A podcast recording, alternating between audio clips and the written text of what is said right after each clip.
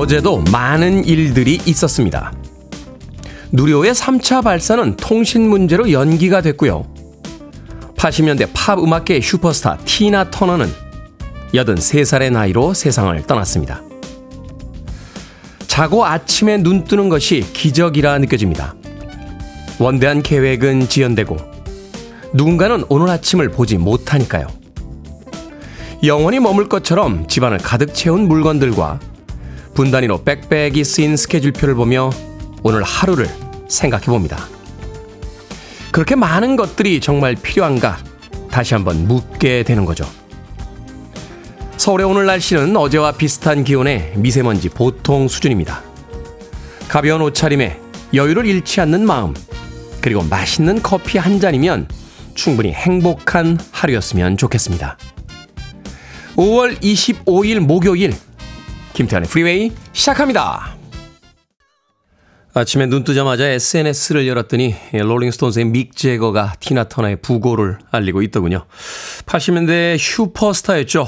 어젯밤 세상을 떠났습니다. 티나 터너의 What's Love Got to Do With It으로 오늘 시작했습니다. 빌보드 키드의 아침 선택 김태훈의 프리웨이 저는 클 태 자 쓰는 테디 김태훈입니다.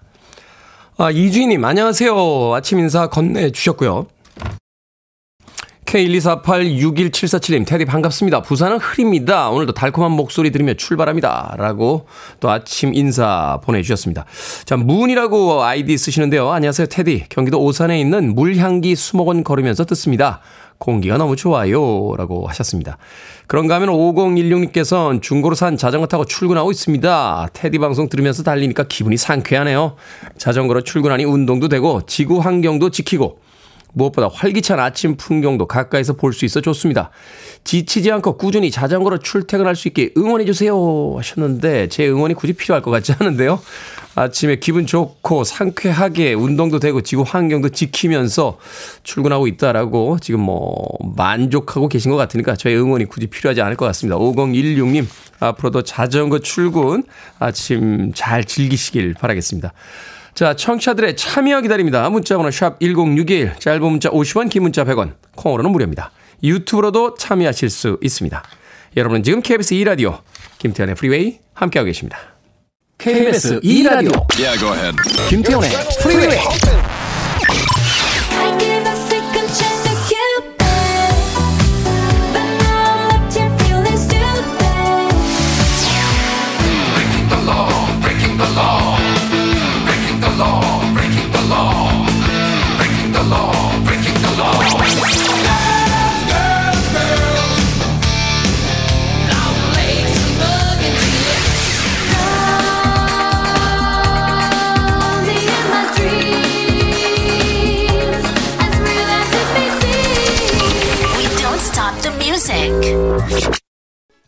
기분 좋아지는 음악이었죠. 그렉 필링게인즈의 Countdown to Love 듣고 왔습니다. 삼오이사님께서 테디 good morning입니다. 오늘 초등학생 둘째가 봄 소풍을 갑니다. 재밌고 즐겁게 지내다 왔으면 좋겠어요. 청주 사천초 4학년 학생들 잘 다녀와 라고 하셨습니다. 학교 다닐 때 유일한 즐거움이 소풍이 아니었나 하는 생각이 들어요. 어, 소풍. 예. 고등학교 때도 소풍 가죠. 예. 요새도 가나요? 저희 때는 수학여행을 1학년 때 갔어요. 어, 원래는 이제 고등학교 때 2학년 때 가게 돼 있는데 저희 교장 선생님이 1학년 때 보내라. 1학년 초에 보내라. 친해진 다음에 가면 사고 친다. 라고 해서 진짜인지 가짜인지 모르겠습니다. 예. 저희 반 담임 선생님의 표현에 따르면 어, 니들이 좀 더 친해진 다음에 머리가 굵어진 다음에 가면 사고를 칠 것 같아서 우리 학교만 특별히 고등학교 1학년 때 수학여행을 간다. 라고 해서 1학년 때 불국사로 수학여행 갔다 온 게 거의 마지막이지 않나 하는 생각이 들어요. 예, 고등학교 2학년 때 3학년 때는 소풍에 대한 기억이 없습니다. 그 당시에도 뭐 3학년들은 수험생이었기 때문에 소풍 안 갔을 거고요. 고등학교 2학년 때는 아시안 게임, 매스 게임 동원되는 바람에요. 예. 잠실 종합운동장에서 학춤 추느라고 예, 소풍 소풍 못 갔습니다. 86년도 예, 아시안 게임 잘 보면 이렇게 갓 쓰고 도포 입고 이렇게 학춤 추는 아, 학생들 중에 한 명이 접니다. 예. 3호 이사님, 초등학교 4학년으로 돌아가서 소풍 가고 싶네요. 요즘처럼 날씨가 좋을 땐 김밥에 바나나에 예, 맛있는 탄산음료 하나 아, 배 안에다 넣고 예, 소풍 가고 싶습니다. 부럽다고 전해주세요. 삼오이사님 아이에게. 에, 피자 한 판하고 콜라도 보내드립니다. 소풍 갔다 오시면 surprise로 피자가 왔어 하면서 아이와 함께 맛있게 나누시길 바라겠습니다. 강규미님, 테디 어제 누리호 발사 장면 보려고 고흥까지 갔다고 사연 보냈던 1인입니다. 발사가 연기돼서 집으로 돌아오는 차 안에 애들 한숨 소리와 왜? 왜? 하는 말만 3시간 듣고 왔습니다. 우리가 선의를 갖고 뭘 하는 게요. 꼭 좋은 결과를 가져오지 않는다는 걸 어제 경험하셨군요. 아이들을 위해서 그 가슴 벅찬 장면을 보여주자. 부모로서 아이들에게 뭔가, 어, 새로운 경험, 응?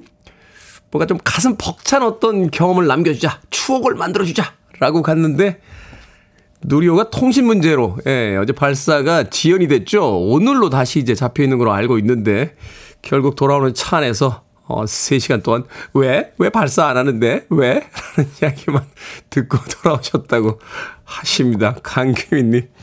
치킨 한 마리하고 콜라 보내드릴게요. 아이들과 나누시면서 어, 치킨으로 좀 위로해 주시길 바라겠습니다. 콩으로 오셨는데 샵 1061로 다시 한번 이름과 아이디 보내주시면 모바일 쿠폰 보내드립니다. 짧은 문자 50원 긴 문자 100원입니다. 자 다음 들려드릴 음악은 우리나라의 걸그룹입니다. 메이저 음반사에 소속돼 있는 팀도 아닌데 에, 빌보드 싱글 차트 이번 주 18위에 올랐습니다. 50-50 큐피드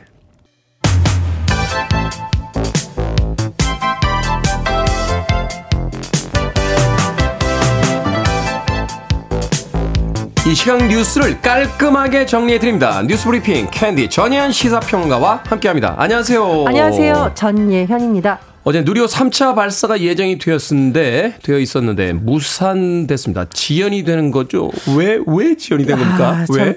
쉽게 말하면 점검 과정에서 기술적 이상이 발견되었다는 건데요. 그렇군요. 발사 관리 위원회가 어제 오후 긴급하게 열렸고 결국은 연기한다 이렇게 발표된 겁니다. 누리호 내부에요. 연료 분사를 위한 헬륨이 주입이 됩니다. 근데 이때 압력이 생기는데 이 압력을 빼주는 밸브가 제대로 작동하지 않았고 발사 전체를 제어하는 컴퓨터 그리고 발사대 설비를 제어하는 컴퓨터가 이 신호를 잘 전달해야 되는데 동시에 신호를 보내면서 발사 운영이 멈춘 것으로 현재 분석이 됐다라고 합니다. 오늘 지금 새벽에 뉴스를 보면 계속 밤새도록 점검 작업을 계속 하고 있다고 하거든요. 오늘 오전으로 예정되어 있는 발사위원회에서 다시 한번 점검을 할 것으로 알려져 있는데 문제가 없다면 오늘 오후 6시 24분에 발사를 다시 시도할 수도 있지만 또 다른 문제가 있을 수도 있다라고 하면 또 연기될 가능성이 있습니다. 그런데 우리가 2차 발사 때 한번 생각을 해보면 그때도 엿새나 예정일보다 늦어졌어요. 생각해보니까 그러네요. 계속 지연이 됐었네요. 예, 그때도. 바람 때문에 또 일정이 연기됐었고 또 센서에서 이상이 발견되기도 했었는데 엿새 이후에 다시 발사된 경우가 있습니다. 아마 어떤 문제가 있는지 잘 점검이 된다면 또 가능성이 있고요. 다만 뭐 날씨라든가 정확성을 볼 테니까 오늘 오전 상황을 다시 한번 지켜봐야겠습니다. 생각해보니까 미국에서도 그 우주선 발사할 때 지연됐던 기억들이 꽤 있고요. 네, 맞습니다. 뭐 안전을 위해서 좀 더 완벽한 발사를 위해서 점검이 들어간 거니까 음. 어, 강기민님의 그 아이들이 도대체 왜 안 쏘는 거야? 라고 했던 이야기는 네, 오늘 좀 더 지켜보도록 하겠습니다. 자, 이른바 노란봉투법이 국회 본회의에 직권 회부가 됐다고요? 예, 본회의에 직권 회부가 됐다라는 것은 상임위를 통과하면 법사위원회를 거쳐서 본회의에 가야 되는데 이 법사위 과정을 건너뛰고 본회의에 이 법안을 상정하겠다 이렇게 쉽게 설명을 할 수 있겠습니다. 노란봉투법이라는 것은 노동조합 및 노동관계조정법 개정안의 별칭이죠. 주요 내용은요. 하동급 노동자에 대한 원청 기업의 책임을 강화하는 것과 파업 노동자에 대한 지나친 손해배상을 제한하는 내용입니다. 이 법이 지난 2월 야당 주체로 야당의 주도해서 국회 환노위원회를 통과했는데 법사위에 석 달 넘게 머물러 있는 상황이었습니다. 그리고 야당이 더 이상 기다릴 수 없다. 라면서 이제 법사위 건너뛰고 본회의로 직회부 하겠다라는 건데요.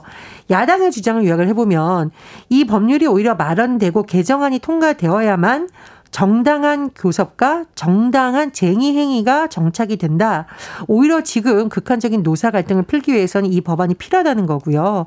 국민의힘은 오히려 노동 현장의 혼란을 가중시키는 불법 파업 조장법이다. 이렇게 입장이 맞섰습니다. 그리고 어제 표결 때 국민의힘은 퇴장을 했습니다. 중요한 것은 법사위를 건너뛰고 본회의를 지금 통과할지 여부인데 통과될 가능성이 있죠. 그런데 대통령이 이것을 거부권 행사할 가능성도 또 있고요. 앞서 대통령은 양곡법 간호법도 거부권 행사할 가능성이 있습니다. 따라서 앞으로 본회의 과정 또 대통령실의 입장을 추후 지켜봐야 되는 상황입니다. 임기 1년 만에 두 번이나 거부권을 대통령실에서 행사를 했는데 계속해서 거부권을 행사하게 만든다는 건 국회 차원에서의 어떤 협력이 전혀 이루어지고 있지 않다 이렇게 볼 수밖에 없는 거 아닙니까? 한마디로 정치 실종이라고 많은 비판이 쏟아지고 있고요. 또 대통령이 거부권을 자꾸 행사한다면 또 입법부는 무시한다 이런 비판이 제기될 가능성도 큽니다. 그렇군요. 자, 통신사들 과징금 총 336억 원을 부과받았습니다. 어떤 사안에 대해서 나온 거죠? 예, 쉽게 말하면 표시 광고법 위반인데 국내 이동통신 3사가 5G의 데이터 전송 속도를 실제보다 20배 이상 부풀려 광고했다. 이렇게 공정위가 판단한 거고요. 300억 원이 넘는 과징금을 내라고 결정을 내린 겁니다. 지난 2022년 SK텔레콤이 홈페이지에 게시한 5G 광고를 보면 자사의 5G 속도는 20기가비트다. LTE보다 20배 빠르다. 이렇게 명시를 했어요. 또 이 시기에 KT, LG U+도 5G로 2GB짜리 영화를 1초 만에 다운받을 수 있다. 이런 내용의 광고를 올렸는데 과학기술정보통신부에서 조사를 해보니까 5G의 실제 평균 속도는 0.8GB다. 즉 광고의 20분의 1 수준밖에 안 된다라고 지적을 했고요. 공정거래위원회는 이런 여러 가지 내용이 지나치게 과장됐다. 336억 원의 과징금 처분을 내린 겁니다. 통신사들에서는 행정소송 대응 여부도 검토하겠지만 공정위에서는 이론상 최고 속도에 대해 광고하는 경우에는 실제 사용 환경에서의 구체적 속도를 함께 명시해야 된다라고 반박을 하고 있는 상황입니다. 저도 5G 쓰는데요. 빠른지 잘 모르겠어요.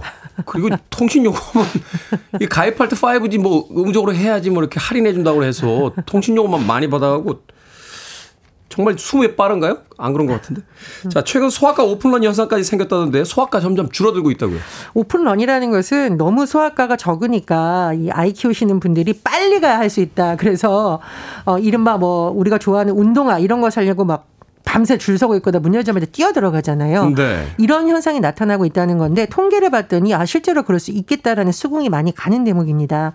서울연구원이요 건강보험 심사평가원의 건강보험 통계를 분석해 봤습니다. 서울 시내 개인 병원 중 2017년에서 2020년간 급격히 강수한 것이 바로 소아 청소년과이고요. 최근 5년 동안 12.5% 감소했다라고 합니다. 반면 가장 큰 증가율을 보인 진료 과목 정신의학과인데 76.8% 증가했습니다. 그리고요. 그렇다면 서울에서 개인 병원이 가장 많은 구는 어디일까요? 성형외과, 피부과 등이 밀집되어 있는 강남구인데 네. 1,835개. 서초구가 780개거든요. 거의 두 배 수준을 아, 웃돈다고 합니다. 맞네요. 그런데 이제 치과와 한의원은 어떻게 되는 거냐? 이건 이제 통계상으로 봤을 때 일단 요양기관으로 분류돼 이번 통계 분석에서는 제외됐다라고 합니다. 아, 한의원이 요양기관으로 분리됩니까? 글쎄요. 이 통계상으로는 그렇다고 합니다. 그렇군요. 자, 오늘의 시사 엉뚱 퀴즈 어떤 분입니까? 예, 앞서 이통 3사의 과장 광고 소식 전해드렸습니다.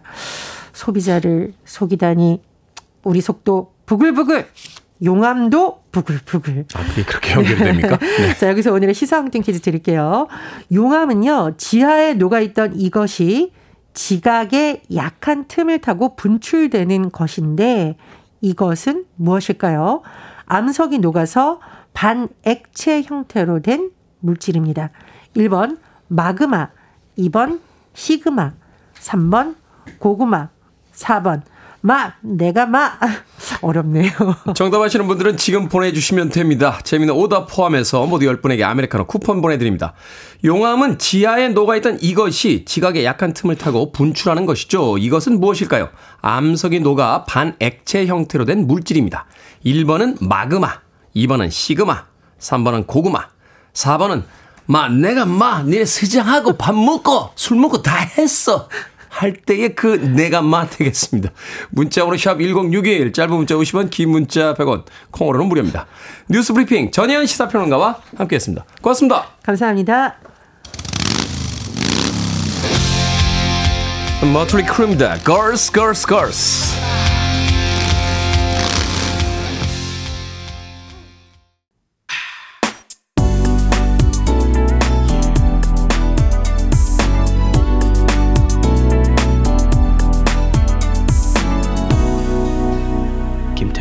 Freeway. 어제 방송에서 잠깐 언급했던 몬티 파이슨의 Always Look on the Bright Side of Life 듣고 왔습니다. 인생의 밝은 면을 언제나 보자. 라고 노래하고 있습니다. 그 Life of Brian이라고 하는 이 몬티 파이슨의 아주 대표적인 코미디 영화의 그 마지막 장면에 수록됐던 음악이었습니다. 이 등장인물들이 십자가에 매달려서 부르는 이 장면은 코미디 영화 역사상 가장 뛰어난 명장면으로 기록이 되고 있습니다.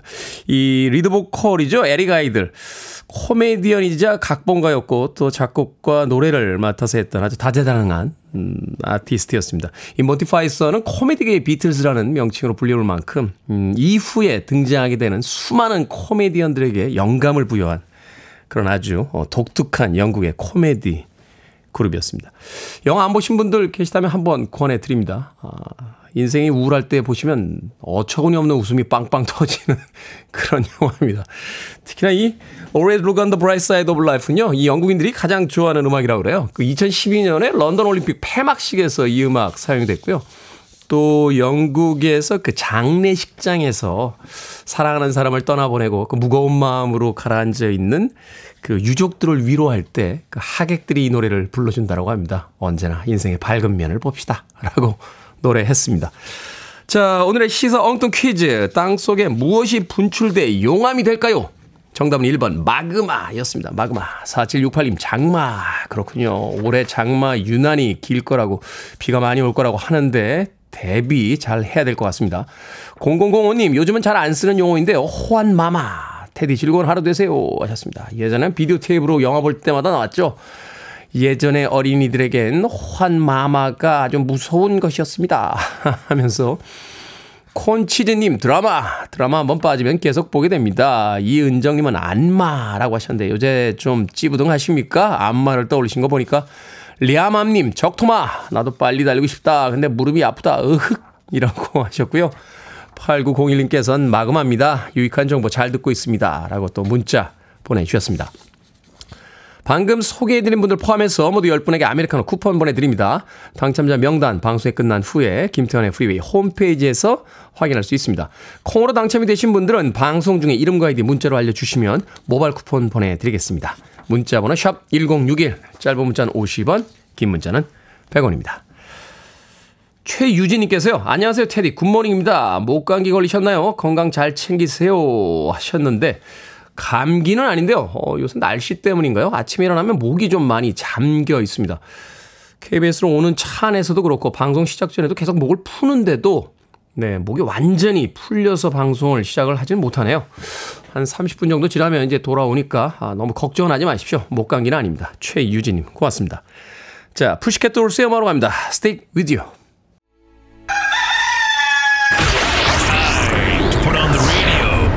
김태훈의 Freeway.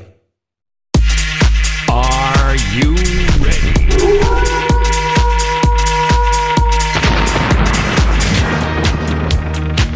고민은 이제 그만 결정은 해드릴게 신세계 상담소 Barbara Streisand. K125035673님 집에 가면 엄마만 듣고 있다면서 음악만 듣고 있다면서 엄마가 헤드폰을 압수하셨어요 돈을 모아서 새로 살까요? 아니면 주실 때까지 기다릴까요? 주실 때까지 기다립시다 힘들게 오랫동안 돈 모아서 새로 사봐야 금방 또 뺏길 테니까요 그나저나 어머니 음악 들으면 안 됩니까 어머니? 미래의 팝 칼럼니스트나 KBS DJ가 될 수도 있잖아요 어머니. 5531님, 제가 당당하게 그만둔 회사에서 다시 오라고 합니다. 갈까요? 아니면 가지 말까요? 갑시다. 고민하시는 것 보니까 지금 마땅한 계획도 없으신 것 같은데 부를 때 가서 대접 받읍시다.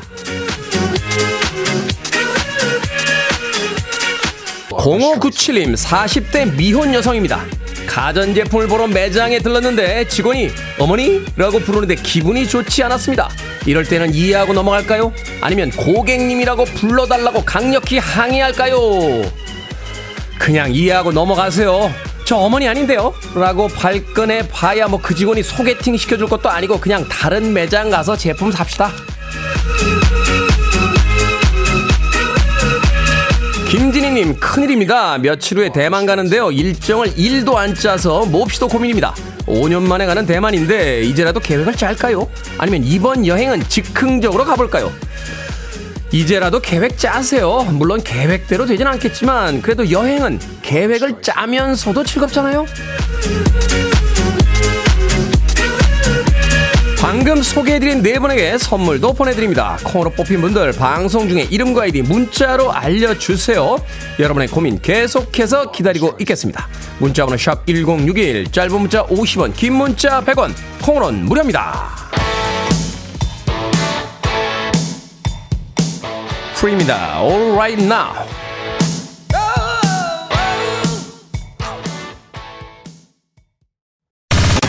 Listening to one of the best radio stations around. You're listening to 김태훈의 Freeway.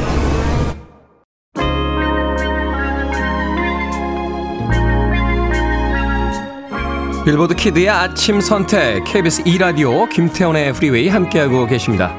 1부 끝곡은 피치스 앤 허브의 Reunited 듣습니다. 저는 잠시 후 2부에서 뵙겠습니다.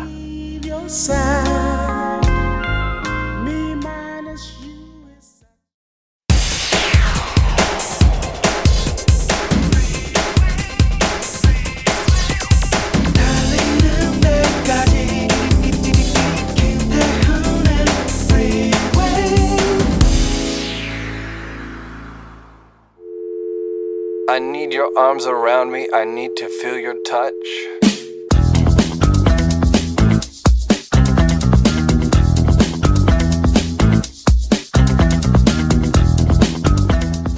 종종 연락이 닿지 않는 삶을 사세요.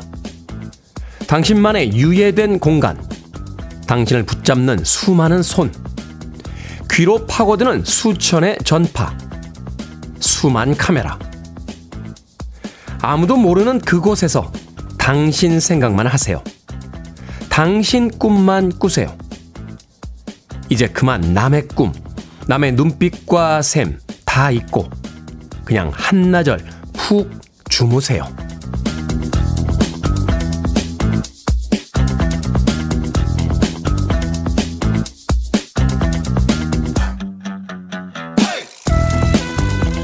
오늘은 청취자 이현선님이 보내주신 박혜선의 책 그리움에게 안부를 묻지 마라 읽어드렸습니다.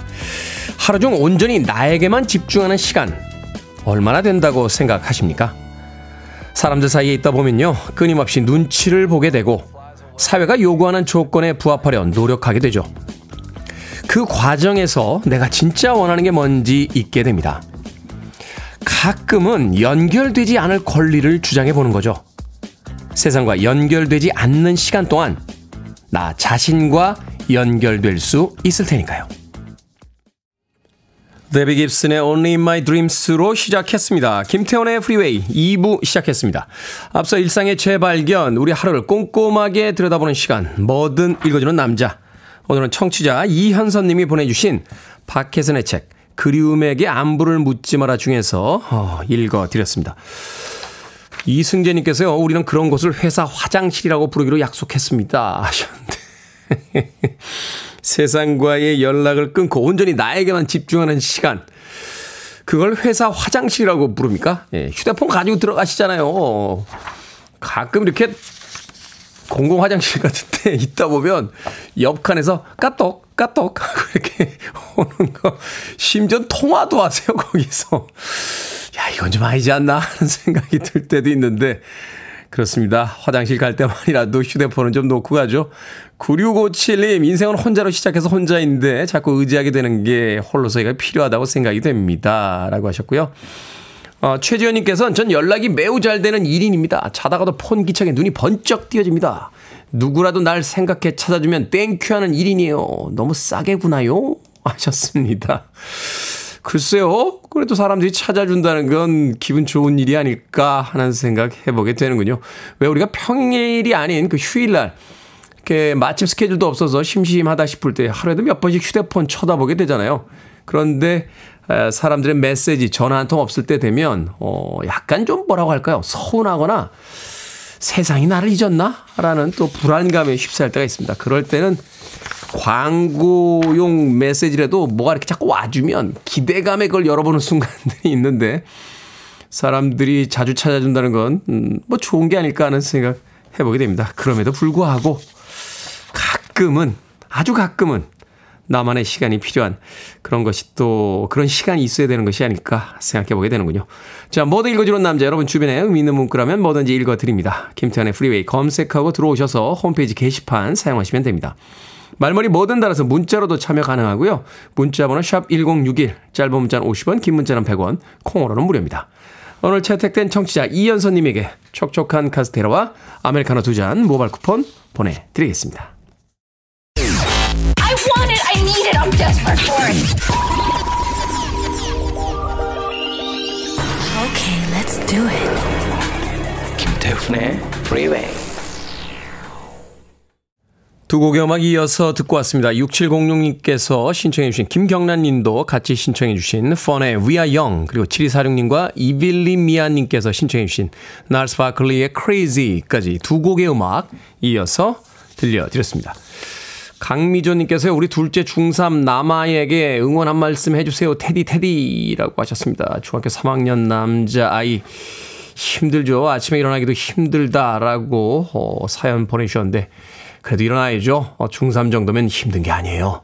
고등학교 올라가면 더 힘들어요. 고2가 되면 더 힘들고 고3 되면 거의 끝까지 예, 거의 지옥 문 앞에 가 있는 것처럼 힘듭니다. 그러니까 중3 정도면 힘든 게 아니에요. 일어나요. 어, 아침 일찍 일어나서 학교 가야죠. 이게 응원인지는 잘 모르겠네요. 네. 힘냅시다. 아이들이 힘들어할 때마다 좀 미안하기도 하고 안쓰럽기도 합니다. 아, 아침 시간에 아이들이 이렇게 일찍 일어나야 되는 이유 알고 계시잖아요. 어른들이 회사에 가기 위해서 아이들의 학교 시간을 아이들의 성장과는 상관없는 어른들의 출근 시간으로 맞춰놨기 때문입니다. 그렇잖아요. 우리도 그 나이 지나왔습니다만 아침 6시, 7시에 어린 나이에 일어나는 거 정말 쉽지 않거든요. 어. 뭐라고 할 얘기가 없네. 뭘 보내줘야 되나. 예, 불고기 버거 세트 보내드릴게요. 강미조님, 중3 남아에게, 아들에게 예, 전해주십시오. 햄버거 하나 먹고 힘냅시다. 아, 2916님, 아침에 출근 시간에 테디가 읽어주는 잔잔한 글, 재미있는 멘트, 큰 위로가 됩니다. 올해 일이 너무 힘든데 감사합니다.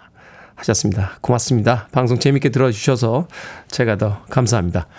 안지선님, 테디 굿모닝입니다. 저 출근 완료했어요. 오늘 아침부터 자꾸 금요일로 착각하고 있는데 목요일이네요. 하, 정말 오늘도 화이팅 해볼게요. 테디 방송으로 하루 시작하면서 라고 하셨습니다. 금요일로 착각, 저도 오늘 아침에 일어나면서 금요일이다. 라고 생각을 해서 침대 옆에 있던 알람을 탁 껐어요.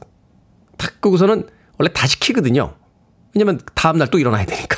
그런데 탁 끄고서 오늘 금요일이지 하고 일어났다가 아, 목요일이구나 해서 다시 키고 나오면서 금요일이면 얼마나 좋을까 하는 생각을 하면서 나왔습니다. 하지만 오늘 목요일입니다. 오늘 하루 잘 버티시고 오늘 하루 잘 지나가면 내일이 드디어 금요일입니다.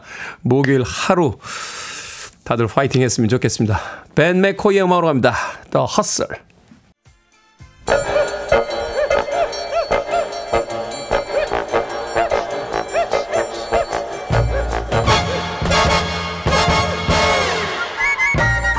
온라인 세상 속 촌철살인 해악과 위트가 돋보이는 댓글들을 골라봤습니다. 댓글로 본 세상.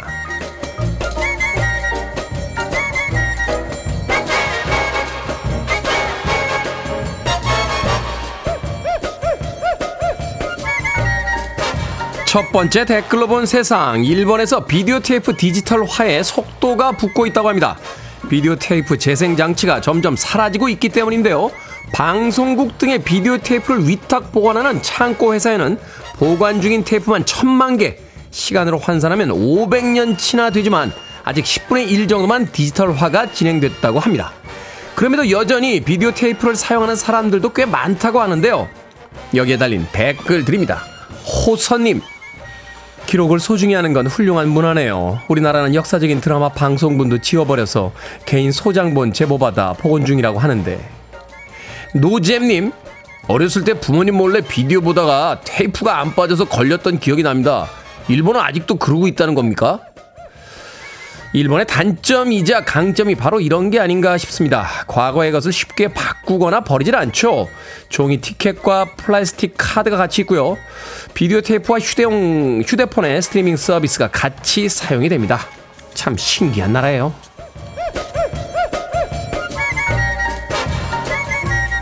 두 번째 댓글로 본 세상 신입 직원 때문에 직장 생활에 큰 고비가 찾아왔다는 15년차 직장인의 사연이 화제입니다.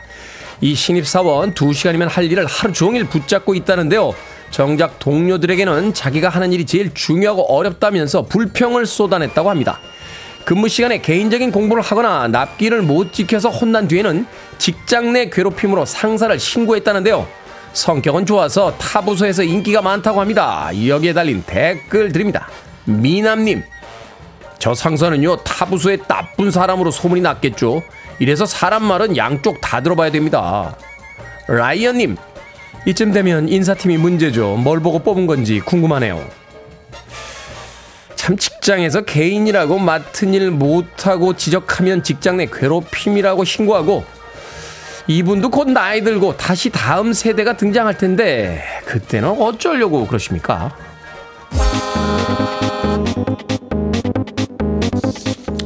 새로운 세대도 나이가 먹고 또 새로운 세대가 등장하죠. 지금 잘해야 됩니다. 뱅가보 있습니다. We like to party.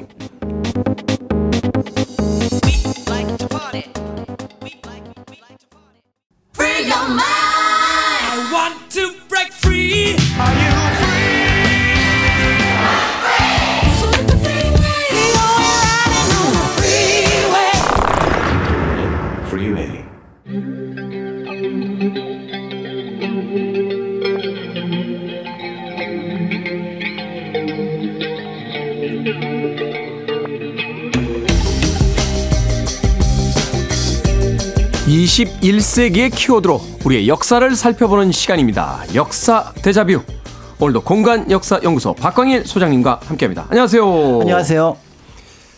해외 여행하다 보면요, 최소한 한두 번쯤은 아마 경험이 있으실 거예요. 인종차별. 음. 저 남미에 갔을 때요. 자꾸 치노라고 그러더라고요. 치노, 치노. 그래서 무슨 뜻이야 이게? 차이나. 네. 그러니까 이제 중국인이다. 근데 그것 자체로 이게 차별인가 싶었는데 눈 찢는 그 액션 있죠. 네네네네. 그걸 하면서 치노, 치노 이렇게 부르더라고요. 그래서 기분이 굉장히 안 좋았어요. 굉장히 안 좋았는데 그 커피숍에서 어떤 남미 아저씨를 만났는데 기분이 안 좋으시더라고 옆에 계신데 무슨 이렇게 이야기를 하다가 자네 인종차별 안 당했나? 라고 하길래 어우 나 많이 당했다고 치노라고 나 한 코리안인데 그분이 막 화를 내면서 자기만 보면 멕시칸이라고 그러는데 자기는 베네수엘라 사람인데 그러면서 그래서 야 이게 우리 반 당하는 게 아니고 하면서 둘이서 웃었던 기억이 나는데 네. 예.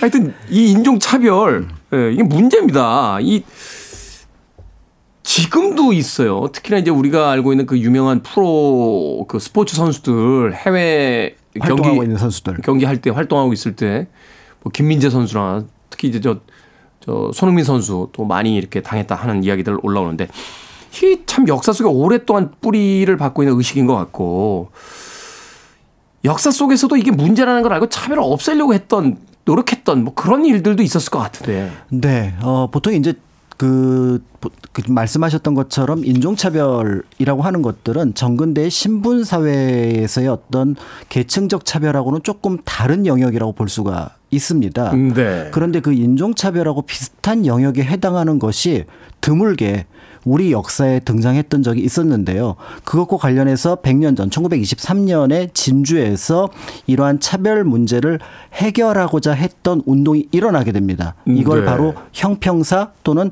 그 단체 이름인 형평을 따서 형평 운동이라고 얘기를 하는데 바로 백정들의 신분 해방 운동.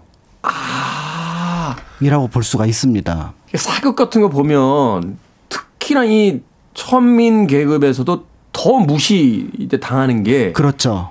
소위 이제 사형수를 이제 그 해결하는 뭐 망난이라든지 네. 혹은 백정 그러니까 그 이렇게 말하자면 도축하시는 분들이잖아요. 이런 분들 특히 이제 뭐 하대하는 그런 경우를 보게 되는데 맞습니다. 이게 1920년까지 그럼 이어지고 있었다는 거예요. 그렇죠. 그러니까 사실은 이제 형평사라고 하는 이름을 살펴보면은 그 당시 이제 참여했던 백정들이 어떤 뜻을 가지고 있었는지 짐작해 볼 수가 있을 것 같은데요. 네. 형은 이제 저울을 뜻하고 평은 고르다. 그다음에 이제 사는 모임을 뜻하니까 어 저울대가 수평을 이루는 것처럼 우리도 좀 남들처럼 평등하게 살고 싶다라는 네. 것들을 어떤 의미에서 보면 거창한 주장이 아닌 정말 지극히 당연한 주장이었는데 당대 이것이 큰 충격을 어, 사회에 주었고 어떤 면에서는 바로 해결되지는 못했던 그런 사건이기도 한데요. 하지만 깊은 어떤 메시지를 전했던 그렇습니다. 그래서 이제 그런 부분과 관련해서 지난 5월 13일부터 국립진주박물관에서 이제 형평운동 특별전이 열리고 있다는 점에서 그 전시회와 더불어 이 형평운동이 가지고 있는 역사적 의미를 한번 살펴보려고 준비를 했습니다. 일단 이런 운동이 이제 벌어지게 되고 단체가 만들어진다는 건 당시 이제 상황 자체가 배경 자체가 계속해서 어떤 차별을 그 하고 있었다 이렇게 볼 수 있는 거잖아요. 그렇죠. 그러니까 이게 1920년대에 이런 어떤 차별 철폐 운동이 일어났다는 것을 거꾸로 생각을 해보면은 1894년에 우리가 알고 있는 가보개혁 때 신분제가 사라졌는데 그렇죠. 왜 백정은 아직까지도 그런 차별을 받았을까 이런 어떤 의심을 하게 될 수가 있는데요. 네. 여기에는 어, 신분제 이상의 사회적 관념이 백정들에게 적용되었다 이런 것들을 짐작해 볼 수가 있습니다. 여기에 관련해서 먼저 살펴볼 것이 이제 바로 백정의 기원입니다. 기원. 이 백정들은 어디에서 비롯된 사람들인가라는 것들에 대해서 연구자들은 멀리 삼국시대까지도 올라가기도 하는데요. 보통은 이제 그 고려 말 조선 초에 외부에서 들어왔던 유목민들로 이 백정들을 보고 있습니다. 치- 유목민들. 네, 거란족이라든지 말갈 또 여진족이 여기에 이제 해당한다고 볼 수가 있는데요. 네. 일종의 이제 유이민 집단이었던 거죠. 당연히 이제 고려나 조선은 이들을 어, 하나의 어떤 그 백성으로 포섭하기 위해서 여러 어떤 것들을 제공을 하게 됩니다. 예를 들어서 이제 이름 자체가 사실은 이들을 어떻게 보면 배려했던 것이라고 볼 수가 있는데요. 고려 때까지 백성을 가리키는 말이 백정이었습니다. 아 그래요? 네, 그러니까 이렇게 새로 들어온 유이민들에게 이들을 백정이라고 부르자 음. 이렇게 얘기를 했더니 일반 백성들이 그럼 나는 백정이라는 말을 쓰지 않겠다. 어, 나는 그 사람들하고는 달라. 내가 왜 거란인들하고 말갈족들하고 같은 그 취급을 당했다 이렇게 얘기했다는 거죠. 그렇죠. 그래서 자신들은 신백정이고 오히려 나는 백성이 백정이라는 말 대신 다른 말. 그래서 우리가 알고 있는 백성이라는 말들이 이제 많이 이제 퍼지게 되는데요. 네. 어, 조선에서는 이들을 이제 포섭하기 위해서 뭐 혼인, 그다음에 이제 학습, 그다음에 농사를 짓도록 어떻게 보면 토지를 준다거나 이렇게 했지만 이 사람들이 기본적으로 유목을 했기 때문에 여기에 적응을 하지 못하는 부분들이 있었습니다. 음. 그렇겠네요. 결국은 이제 자신들에게 익숙한 일이었던 사냥이나 그다음에 이제 바구니를 만드는 일 이런 것들을 하게 되고 또 때에 따라서는 도살 이런 일을 하게 되는데요. 유목민이었으니까. 맞습니다. 그래서 이제 앞에서 사냥이나 바구니를 만들었던 사람들을 양수척 뭐 음. 그러니까 고리백정 뭐 이런 표현을 쓰게 되고요. 그 다음에 이제 도살을 하는 사람을 일반 백정으로 다시 그 안에서 이제 구분을 하기도 했는데요. 문제는 이제 보통의 조선 사람들이 도살을 잘 못합니다. 그 농민들이었는데 그렇죠. 그러니까 이 조선이라는 사회가 뭐 제사를 지내거나 때에 따라서 고기를 먹기 위해서는 이 백정의 존재가 반드시 필요했다는 점에서 어떻게 보면은 그 사회의 구성원이었지만 그럼에도 그들이 기원이 달랐고 조금 다른 곳 영역에서 생활한다고 해서 차별을 했다라고 볼 수가 있는 거죠. 당시 농민 농사 문화에서 그 지금도 이야기 들어보니까 발골이라고 하시더라고요. 이 네. 그 소나 돼지를 잡아서 그 살을 발라낸 거, 그 굉장히 어렵다고. 맞습니다. 그 잘못하면 막 손 다치고 이래서 네. 위험한 작업이라고 이야기하셨는데 이제 그런 것들을 이제 능숙하지 않았기 때문에 그렇죠. 어, 그런 것들을 이제 맡겼다. 그러면 조선은 이 백정들을 어떻게 차별한 겁니까? 사실은 이제 드라마 영화 얘기를 하셨는데 어, 드라마 영화에서 백정의 차별을 정확하게 묘사한 경우는 거의 없습니다. 왜냐하면 음. 그 차별이 상식 밖의 차별이라고 볼 수가 있는데요. 예를 들어서 백정은 아무리 부자여도 기와 집을 지을 수가 없고요. 그 다음에 비단 옷을 입는 것 자체가 불법입니다. 아, 돈이 있는데도요? 네. 그 다음에 갓을 쓰는 것은 말할 것도 없이 금지가 되었고 그들은 오로지 패랭이만 그리고 상투도 트는 것이 아니라 그냥 머리를 그냥 묶어야 됩니다. 그리고 어 농민 앞에서도 담배를 피거나 술을 먹을 수 없습니다. 평민 앞에서 양반이 아니라 그럼 어디서 몰래 피해서 해야 되고요. 말을 타거나 가마를 타는 것 예를 들어서 혼례가 있어서 그런 것들을 한다고 하더라도 다 잡혀갑니다. 그 가서 부수는 경우가 일반적이고요. 그 다음에 어 장례를 치를 때 상여 금지돼 있습니다. 그리고 어 길을 가다가 일반민들 그러니까 평민 이상의 사람들을 만나면 최대한 고개를 숙여서 허리를 90도로 숙이는 그런 어떤 절을 해야 되는데요. 아니 그러면 어떻게 거리를 다닙니까? 다 평민들 거기 가득 있을 텐데. 그렇죠. 그러니까 백정들은 가능하면은 이 평민들을 만나지 말아야 되는 그런 상황이어서 일정한 지역에서 이제 살게 되는데요. 네. 무엇보다도 이 백정들을 어떻게 보면은 기분 나쁘게 또 때에 따라서는 자신들이 아 천한 존재이구나를 느꼈던 게 아무리 어린 아이의 평민이라고 하더라도 백정 에는 반말을 하는 것이 일반적입니다. 우리가 알고 있는 천민들 가운데 노비가 있는데 네. 노비에 대해서는 반말을 하는 것들을 굉장히 좀 어떻게 보면 꺼려했던 부분들이 있었거든요. 네. 어, 나라에서 양노연을 벌일 때 노비라고 하더라도 일정한 나이가 되면 양노연의 초청 대상이 되는데 음. 이 백정은 그런 규칙에서도 벗어나 있었다. 이렇게 본다면은 굉장히 어떻게 보면 이들이 참고 살았구나라는 걸 볼 수가 있는데요. 우리나라 백정의 수가 굉장히 많음에도 사실은 백정에 관련된 소요 사건이 조선시대 기록되어 있지 않습니다. 네. 그 이유 가운데 하나는 여러 곳에 흩어져 살았고 어떻게 보면 이거를 무리가 결속되기 쉽지 않았고. 워낙에 당연하다고 생각을 하다 보니까 소수였기 때문에 그러면서 500년 이상을 참고 견뎌온 사람들이 바로 백정들이었습니다. 차별이라는 게요. 또 어떤 특정 계급에서만 생기는 게 아니에요. 사실은 본인들이 차별을 받았음에도 불구하고 또 다른 사람을 차별하게 되거든요. 그렇죠. 참 이거는 한 현대에 와서도 우리가 한 번쯤 생각해 봐야 될 그런 이야기가 아닌가 하는 생각이 듭니다. 음악 한 곡 듣고 와서 이 형평 운동에 관한 아, 이야기 계속해서 나눠보도록 하겠습니다. 악습은 타파해야죠. 주다스 프리스트입니다. Breaking the Law. 주다스 프리스트의 Breaking the Law 듣고 왔습니다. 빌보드 키드의 아침 선택, KBS 2라디오, 김태훈의 프리웨이, 역사 데자뷰. 오늘도 박광일 소장님과 함께 조선시대의 차별에 대한 이야기 나눠보고 있습니다. 자, 조선시대의 백정들 어떤 차별을 받았는지 지금 말씀을 해 주셨는데 그런데 앞서 이야기 하시기를 그럼에도 불구하고 이제 소요 사태가 없었다. 조선 시대에는. 네. 그만큼 이제 떨어져 지냈고 소수였다. 라고 이야기를 하셨는데 그런데 이제 1920년대에 들어와서 이제 목소리를 내기 시작한 형평 운동이 시작됐다. 이렇게 이야기를 하셨잖아요. 네. 그 계기가 있었을 것 같습니다. 네, 한 30년 전에 있었던 1894년 가보 개혁이 이제 가장 큰 역할을 했다라고 볼 수가 있는데요. 네. 이때 이제 신분제가 사라졌다라는 얘기를 듣고 백정들은 나름 기대를 했을 겁니다. 아, 나름이 아니라 엄청 기대했겠죠. 진제 차별이 사라지는구나 음, 음. 라고 했는데 모든 천민이 해방되어 가는 과정 속에서도 백정만은 예외로 남아 있었던 거죠. 어, 왜 그런 거예요? 그러니까 실제로 이 백정들에 대해서는 일정하게 그 사람들을 천민이라고 하는 신분의 영역이 아니라 우리와 다른 사람이라고 생각을 했던 것 같습니다. 아, 그 처음 시작 자체가 어차피 이입된 그 유입된 그렇죠. 어떤 유목민들이었기 때문에 일 자체보다도 저 사람들은 원래 우리하고 달라. 그렇습니다. 그러니까 그 차별 의식이 계속해서 반복이 되었던 걸로 보여지는데요. 더 나아가서 이제 근대화 과정 속에서 백정의 호적을 별도로 만들었습니다. 그 전에는 호적도 없었거든요. 그런데 그 호적에다가 도한 짐승을 잡는 사람으로 명확하게 지적을 함으로써 결국은 이 사람들은 이 직업을 계속해서 이어나가야 되는 그런 상황이 이제 만들어지게 되었고요. 공식화 시켜버린 거네요. 그렇죠. 우리나라보다는 오히려 일본에 조금은 자주 일어나는 일이라고 볼 수가 있는데요. 그렇지만 이제 백정들이 조금씩 억울하다고 표시를 하게 되니까 여기에 이제 동조하는 세력, 특히 이제 동학사학이 들어오게 되면서 평등 이런 것들을 강조하는 과정 속에서 황성신문이나 독립신문 같은 곳들이 이 백성들의 호소를 조금씩 기사화하는 과정들을 거치게 되면서 네. 자연스럽게 뭔가 움직임이 있어야 되겠다라는 분위기를 만들어내게 되는 거죠. 말하자면 이제 자신들의 이야기를 들어주는 사람들이 생기기 시작하고 또 사상 자체도 이제 평등에 대한 어떤 생각들이 점점 뿌리를 내리기 시작하면서 네. 계기가 만들어져. 하지만 이제 당장 변하기는 쉽지 않잖아요. 그 이제 시간이 걸릴 텐데. 맞습니다. 그래서 이제 그 박성춘이라고 하는 백정이 이제 유명한 인물인데요. 1898년에 만민공동회에서 연사로 나섰던 인물이기도 합니다. 네. 그런데 이제 그가 우연히 이제 그 치료를 에비슨이라고 하는 서양 선교사에게 받게 되면서 그 선교사가 있었던 인사동에 있는 승동교회에 나가게 되거든요. 네. 그런데 백정이 들어오니까 신도들이 다 빠져나갑니다. 평민들이었음에도. 그러니까 이제 교회 운영이 안 되니까 박성춘은 서울 경기 지역의 백정들을 다 모아서 이제 교인을 또 가득 채웠는데요.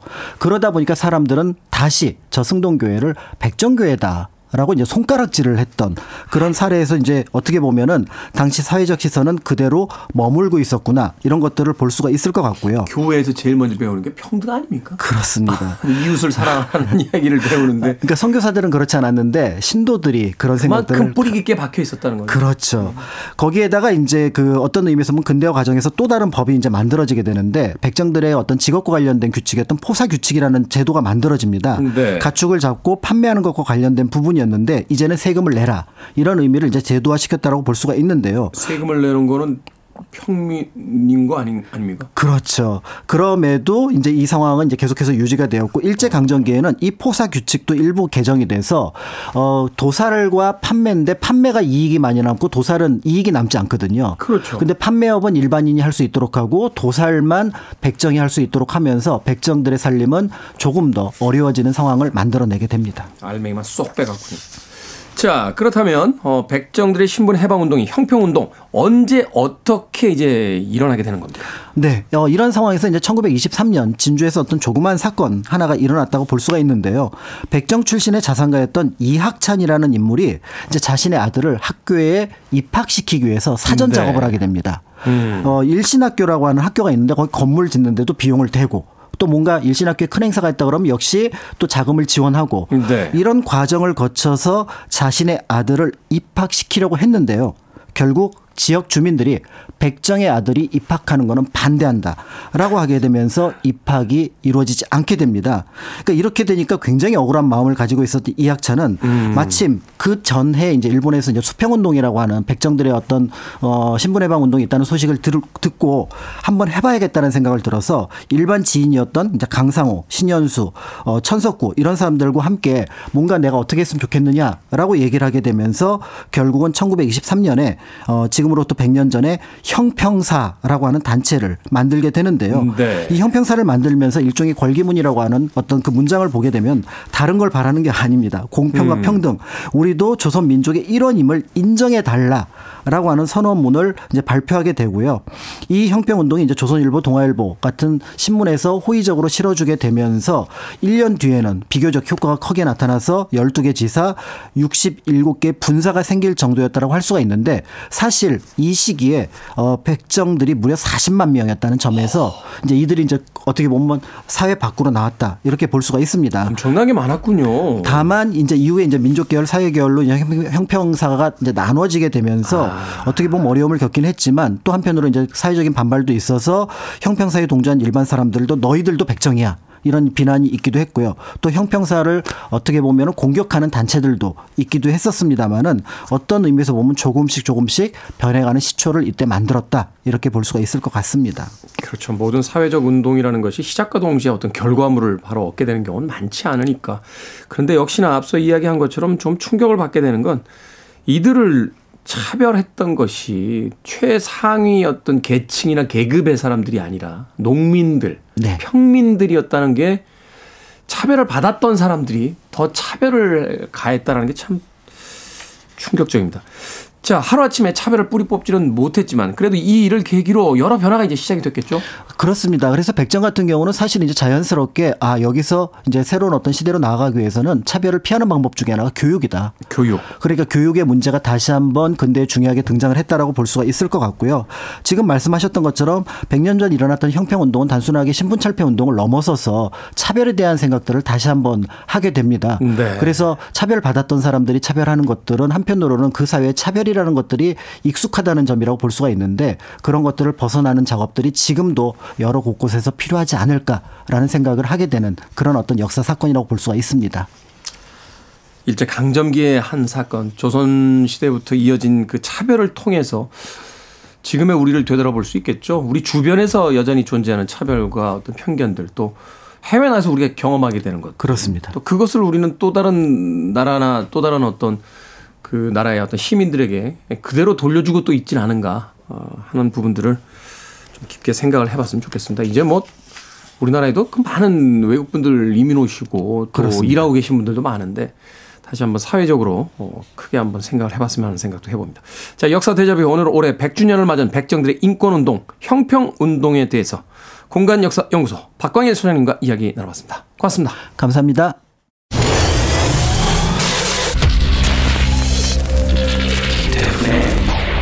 freeway. You call me from the room in your hotel.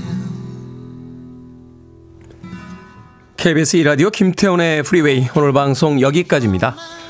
오늘 끝곡은 필 콜린스와 마릴린 마틴이 함께한 Separate Lives 듣습니다. 편한 하루 보내십시오. 전 내일 아침 7시에 돌아오겠습니다. 고맙습니다.